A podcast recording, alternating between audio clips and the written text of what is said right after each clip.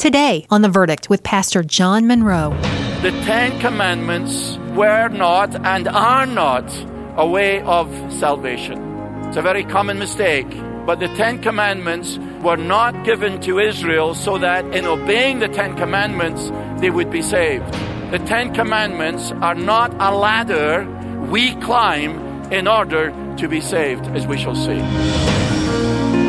Welcome to The Verdict, featuring the Bible teaching of Pastor John Munro. None of us like being told what to do. In fact, most people want to do things their way.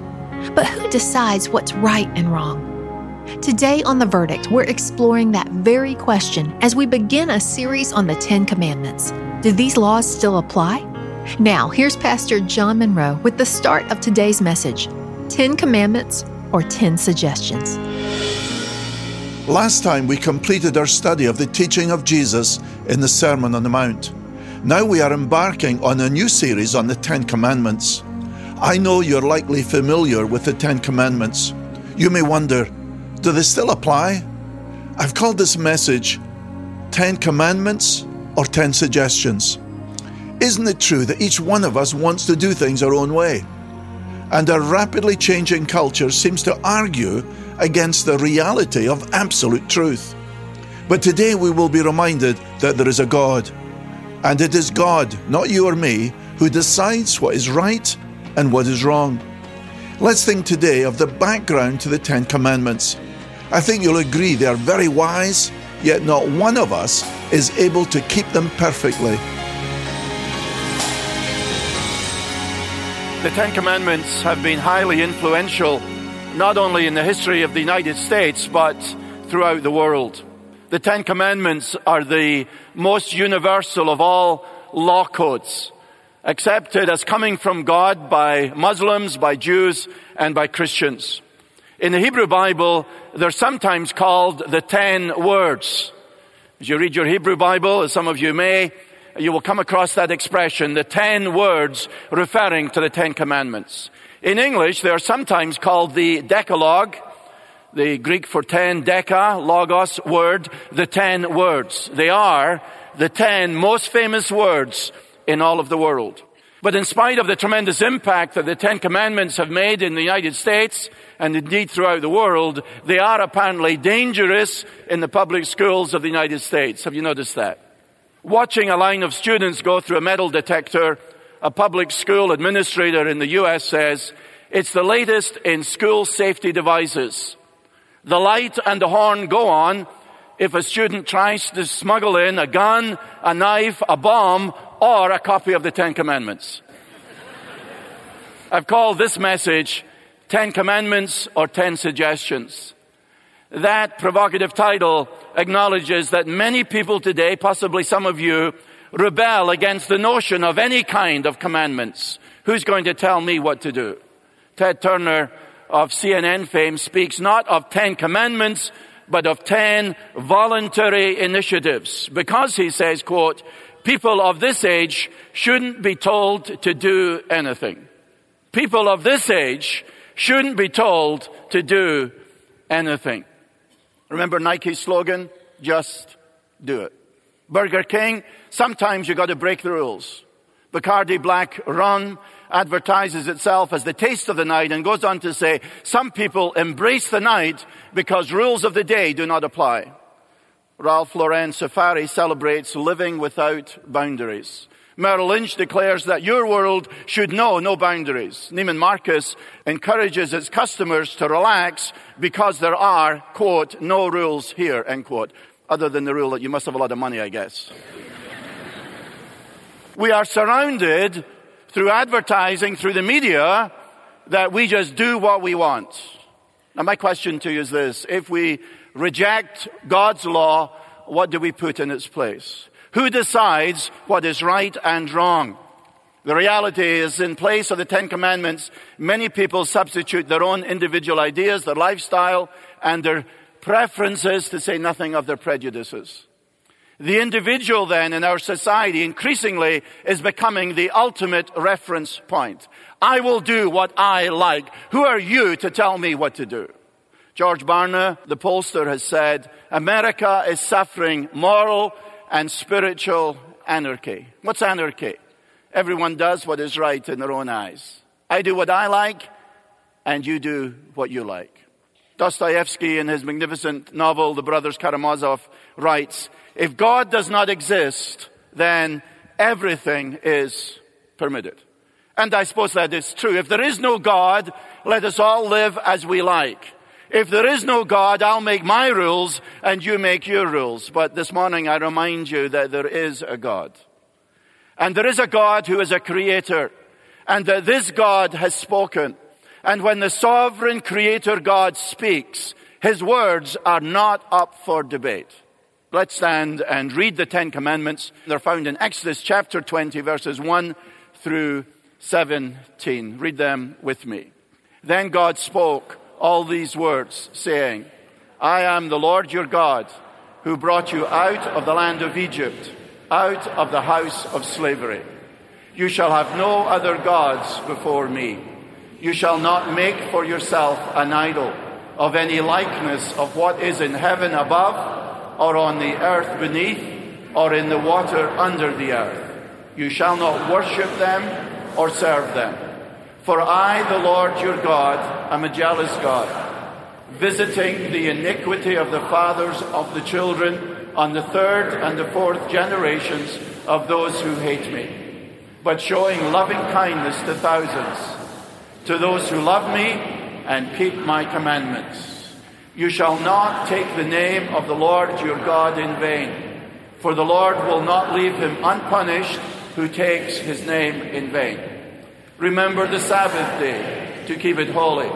Six days you shall labor and do all your work. But the seventh day is a Sabbath of the Lord your God. In it you shall not do any work.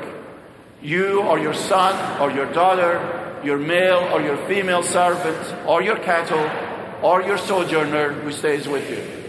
For in six days the Lord made the heavens and the earth the sea and all that is in them, and rested on the seventh day. Therefore the Lord blessed the Sabbath day and made it holy.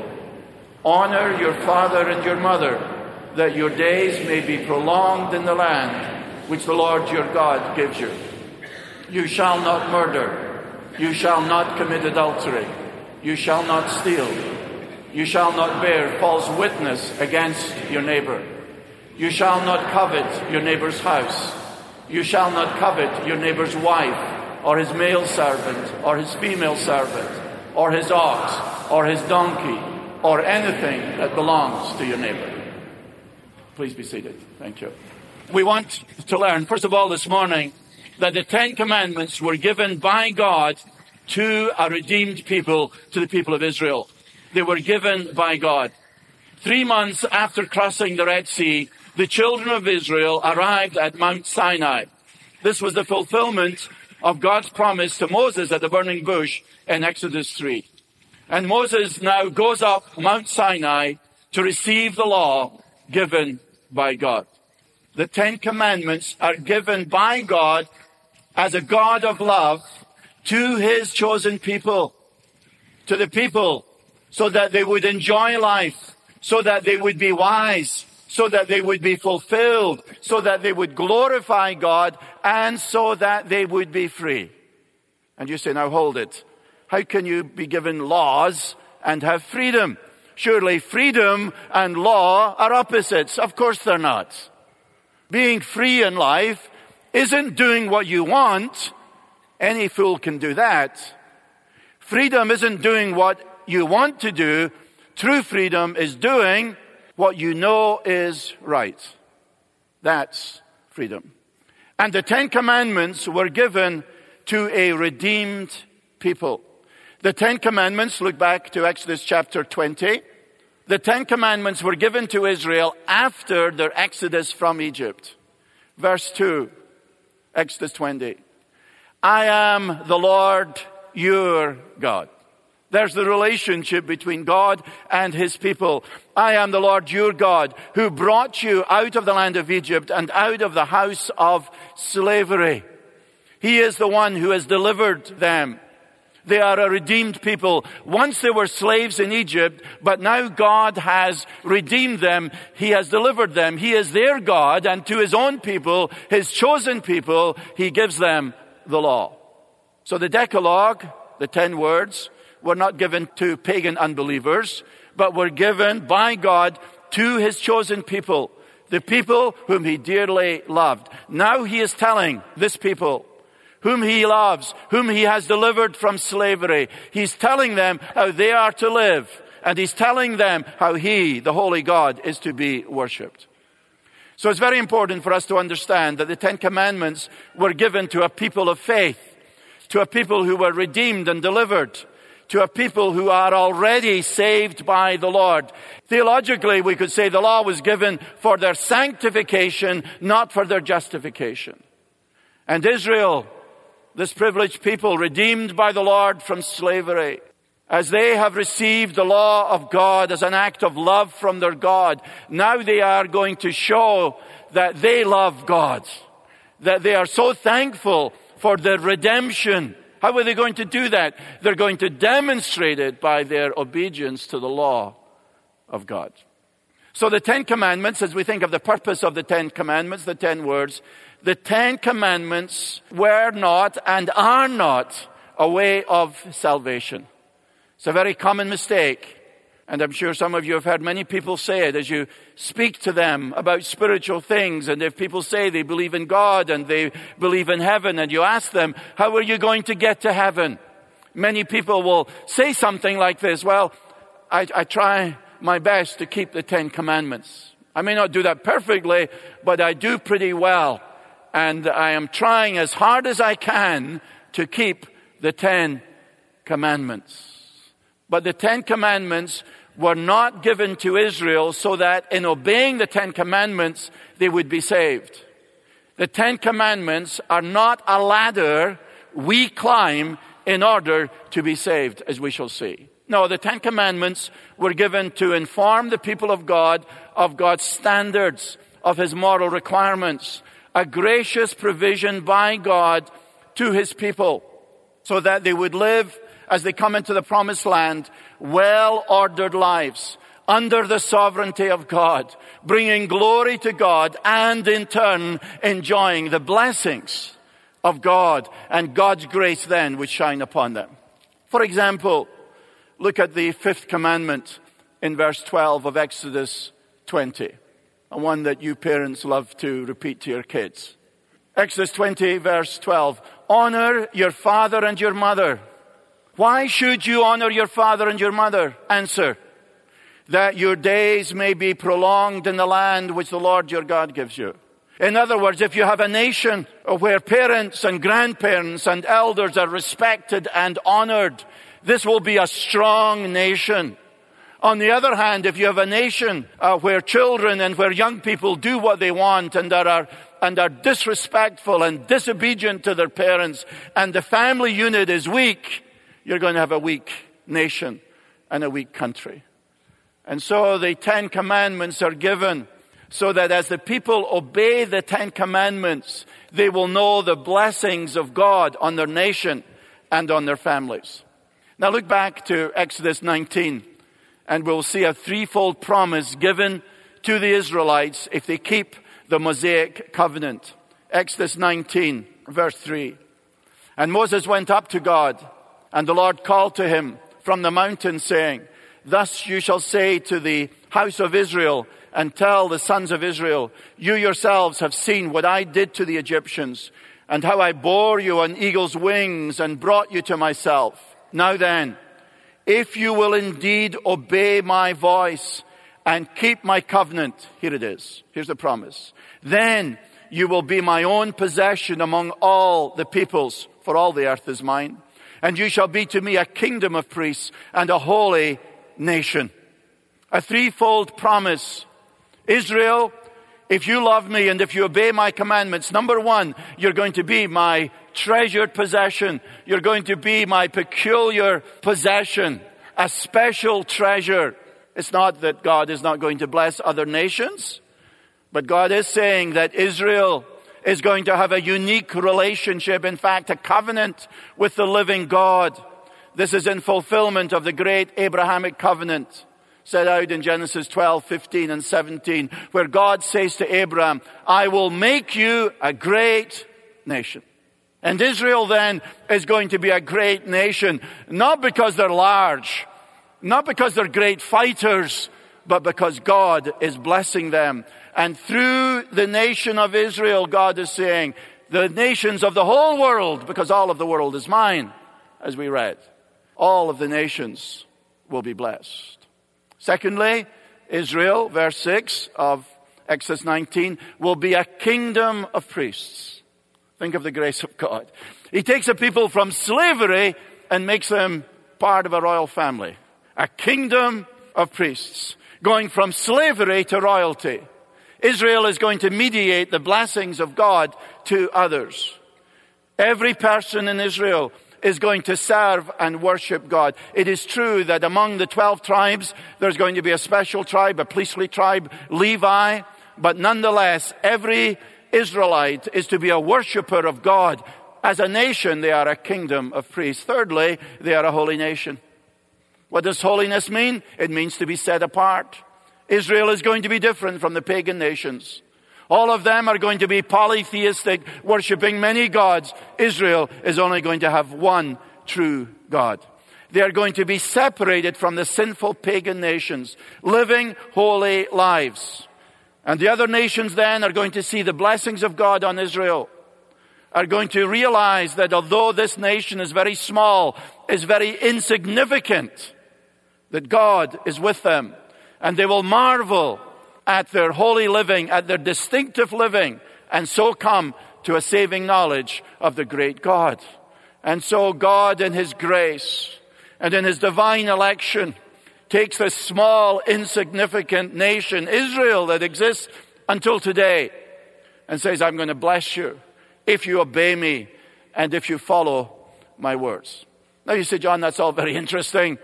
And I know you're interested in history, but quite honestly, I'm not. Why should we be studying an ancient legal code? You know, when I saw advertised that we're going to be talking about the Ten Commandments, I thought, oh no, who wants to be told what to do? Why study the Ten Commandments? Let me give you three reasons. First, the Ten Commandments reveal the holiness of God. The Ten Commandments tell you what God is like. He is awesome. He transcends time and space. In giving the law, did you notice there is a symbolic distance between God and the people? God is on the top of the mountain. He is on top of Mount Sinai as the transcendent holy God and communicates with his people in this written form, written with his very fingers, telling them what kind of God he is. The Ten Commandments then reveal the standards of a holy God and what it means to live a holy life.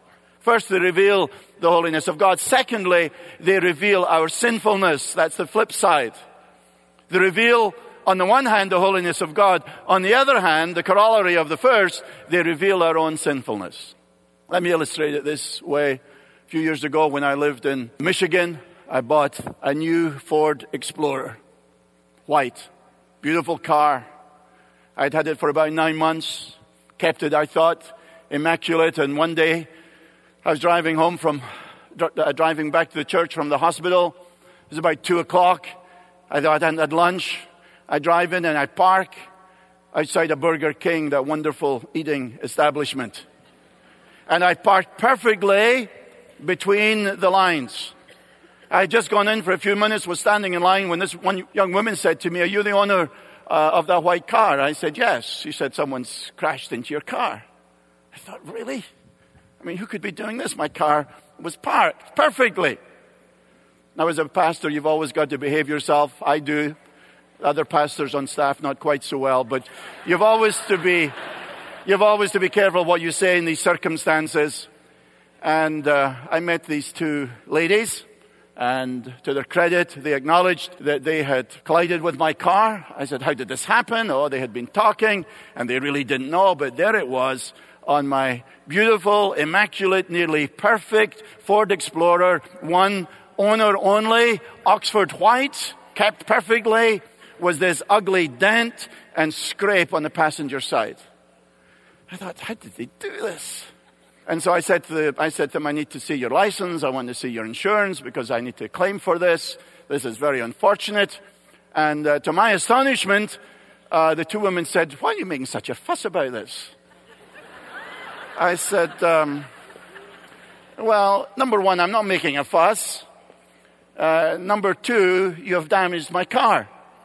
And they said, well, we want you to know that if you had collided with our car, we wouldn't have made the fuss that you're making about colliding, us colliding into your car. And I thought, whoa, you know, this is America. I said, I said, let's take a look at the two vehicles. I mean, here is my almost new white Ford Explorer, perfect condition, next to a vehicle, if one could call it that, of indeterminate age, it was what is popularly called a rust bucket. I don't think it had been cleaned in the last 30 years. And they said, although we collided with you, look, it doesn't seem to have done any damage to ours. Uh, what was their problem? The problem was we were measuring things by two different standards. I was measuring it by almost perfection. They were measuring it by an old vehicle rust bucket. You see, if you measure your conduct by the conduct of your neighbor or your friends or your family members, you think you're not doing so badly and you say, what's all this fuss about? So and so next door lives this way. My friend at school does this. My friend in the 10th grade does that and her parents don't make the big fuss about it that my parents make. What's the difference? The difference is the standard. And the Ten Commandments remind us that although the standards of our world, and Barna is right as he assesses the moral and spiritual attitude of the United States, even though we have so many people going to church, that the lifestyles of people has got lower and lower. Why? Because our standard has changed. And the Ten Commandments remind us that God's standard is perfection. And that God doesn't change. God is immutable and his standard is perfection. And John in the, in the New Testament says that sin is lawlessness. That when you break the law of God, that is sin. And the Bible is repeatedly going to give us this terrible, negative, bad news that all of us have sinned and have come short of what? Of the glory, of the standard of God. You're listening to The Verdict with Pastor John Munro and the beginning of a study on the Ten Commandments. Today's message is titled Ten Commandments or Ten Suggestions, and we'll continue with part two tomorrow. Now, as we begin this study on the Ten Commandments, I want to tell you about a special resource now available for our listeners. As a supporting resource for this series, John has put together a printable workbook to help you follow along and develop a deeper understanding of the Ten Commandments and their relevance today. This helpful workbook is completely free and it's easy to download when you visit our website at theverdict.org.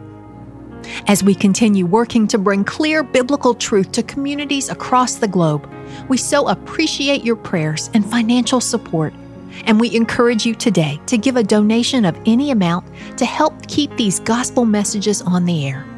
By supporting the Verdict's radio ministry, you'll play a direct part in bringing God's Word to new listeners.